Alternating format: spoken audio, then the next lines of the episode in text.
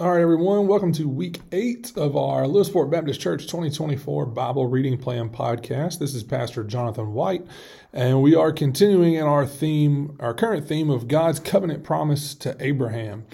Uh, so we've worked through, you know, several chapters of Genesis. We've looked at some how the New Testament reflects on what God did with Abraham, particularly uh, the writings of Paul. Um, you know, Abraham is such a key figure to the Jewish and Christian religion. Like it's no wonder that so much of the Old Testament and New Testament points back to him, right? Like he is the original one that God made covenant promise with to build this nation out of, right? And all of God's people, like the song goes, he is our father Abraham. And we sing that song and we can hold to that truth because uh, God's covenant promises are true, right? When God makes a promise, he's, he's going to keep it. That's one of the big themes we've seen throughout all of our readings so far that when God promises something, he keeps his promise.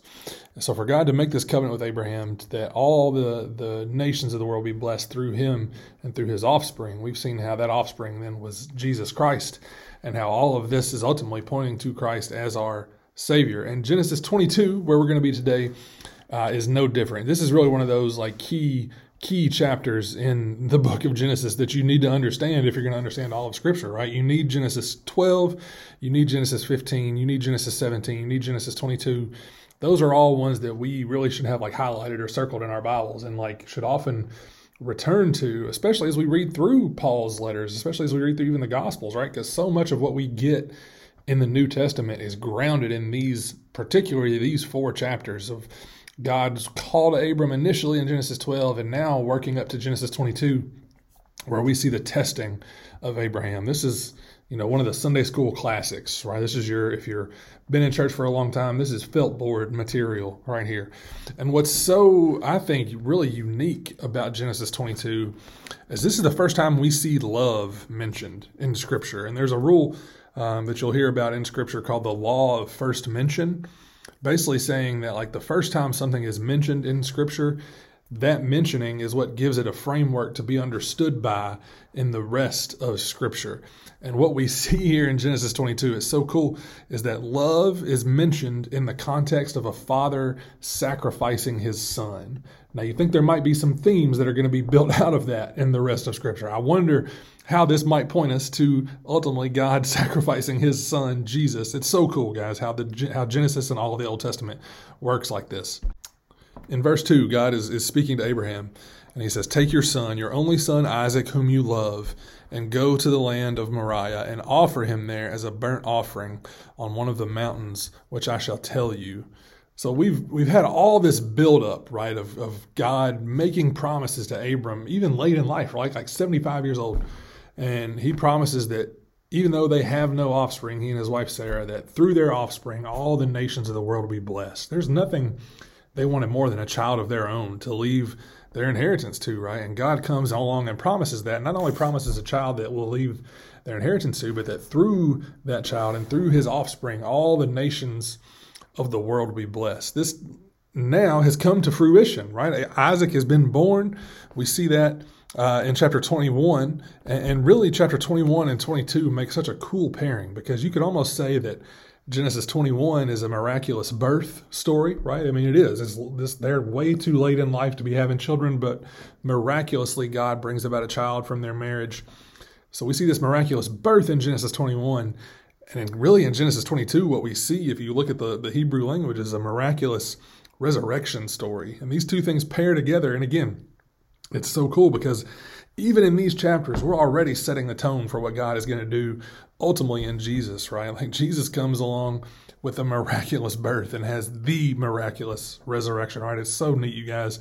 Just keep digging into this stuff. I promise. That the more you you you spend time in these Old Testament texts, the more you see God reveal these themes and these patterns and point them all ultimately to the person of Jesus Christ. So God tells Abraham hey, you know this son that like I've promised you that is here now that y'all have waited so so long for. I need you to go up on the mountain and sacrifice him. And like you can just imagine like Abraham's response. Like we see even his confusion in the in the way he's going to continue to carry out over the next few verses. It says, So Abraham rose early in the morning, saddled his donkey, and took two of his young men with him and his son Isaac. He cut the wood for the burnt offering and rose and went to the place which God had told them.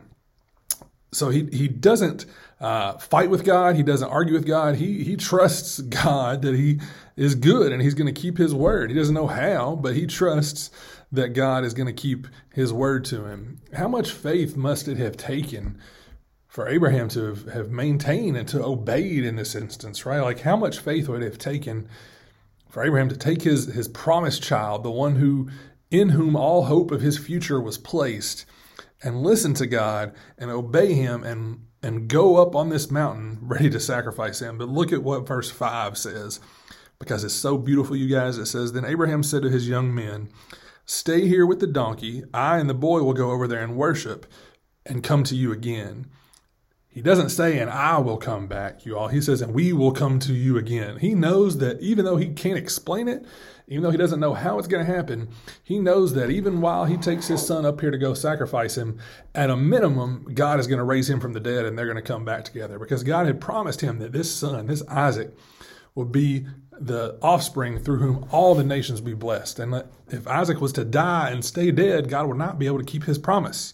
So, because he trusted in God's promise, because he trusted that God was a good God who was working out all things according to his will and according to their covenant, Abraham had faith. Abraham had faith that God would somehow restore life to his son so that they may come back again. That's really how faith works, right? Abraham doesn't know how they will come back, but he trusts God. And we have that same experience in our lives, right? We don't always know how God will work. We don't always know why God works in the ways that He does, but we trust God and we trust that He is a God who is going to keep His promises. And that's exactly what we see, right? As you go on throughout the story, you see that the life that was about to be taken in Isaac, right? As, as Abraham is prepared to sacrifice him on this altar that they build, God makes a way, right? God provides uh, an, a, a, scapegoat, if you will, if you like that Old Testament language. Uh, so God sends this this lamb, right, to step in uh, and, and, take the place of Isaac. And again, it's so beautiful. It points us again to the truth of Christ, right? Who would be called uh, the Lamb of God, right? The Lamb that God sends to this world to die in our place, guys. This this chapter is so good. I hope you've enjoyed your time in it, and this is one you can just marinate on for days, right? It points to so many different things. It points not only to the the the way God rewards faith, the way that faith is credited to us as righteousness, as the Old Testament says of Abraham.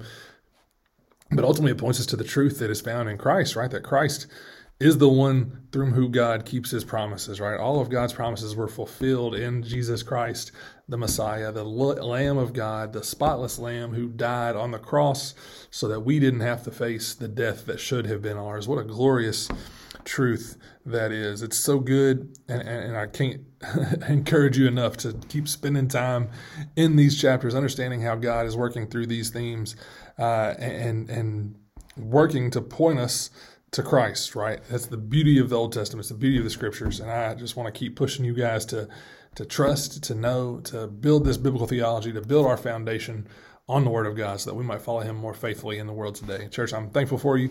Look forward to being back with you next time as we are going to discuss James chapter 2, where again, we get some New Testament reflection on what God has done in the life of Abraham. Until then, look forward to speaking with you then. God bless.